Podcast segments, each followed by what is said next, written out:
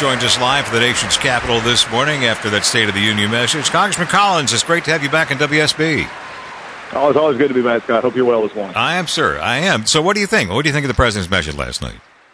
Uh, I've, I've watched him speak many times, and frankly, last night uh, was one of his best. I think he he articulated a message that transcended what a lot of people thought going in. I think a lot of people thought going in it may be you know, there were points where he brought out the differences, and there's going to be, and that's what a president does. He says, you know, in these areas we're going to differ, but his continual call throughout it was, where can we come together and, make uh, make progress? And he pointed out something that started in Georgia, started in my heart, and that was the First Step Act as an example of criminal justice reform on areas where we really can put the American people first. Well, I'm glad you mentioned that collaboration and moving forward. Uh, so, where do you think Congress can go first to make that come, make that come true?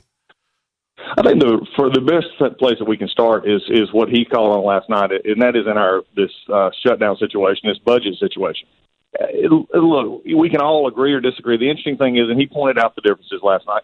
Most everybody in the chamber last night had voted has voted as, or as late as, as past January for wall money that would be used for around our, our border it's not a matter of wall; it's a matter of political differences. They say for win, supposedly for the president what he's saying is, he said, let's come to the table. He's put some things on the table. It's now time for both sides to put something on the table and get this uh, settled so that we can continue on uh, looking at other things that we can work on, as he talked about last night. You know, prescription drug crisis, the pharmacy benefit manager issue I've been on for years. This is ways we can actually help people every day in their paycheck. Okay, it, you know, certainly ears perk up when the president makes a proposal that might affect your constituents in here in Georgia. Did you hear anything the president's message last night that may benefit here? For instance, uh, the push to fight childhood cancer. You know, we support the Aflac Cancer Center research here it's amazing. It's having a, I have a, a nephew who had uh, leukemia who, who went through the Aflac Center and everything. That was just an amazing, you know, moment to, to see the young lady up there who, who represented, you know, that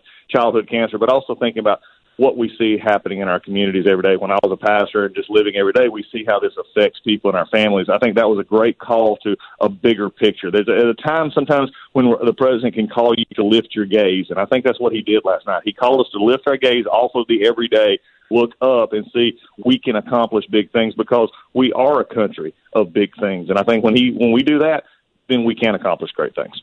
Congressman Doug Collins, many thanks for joining us live on WSB this morning. Uh, Godspeed, sir. All right, take care, Scott.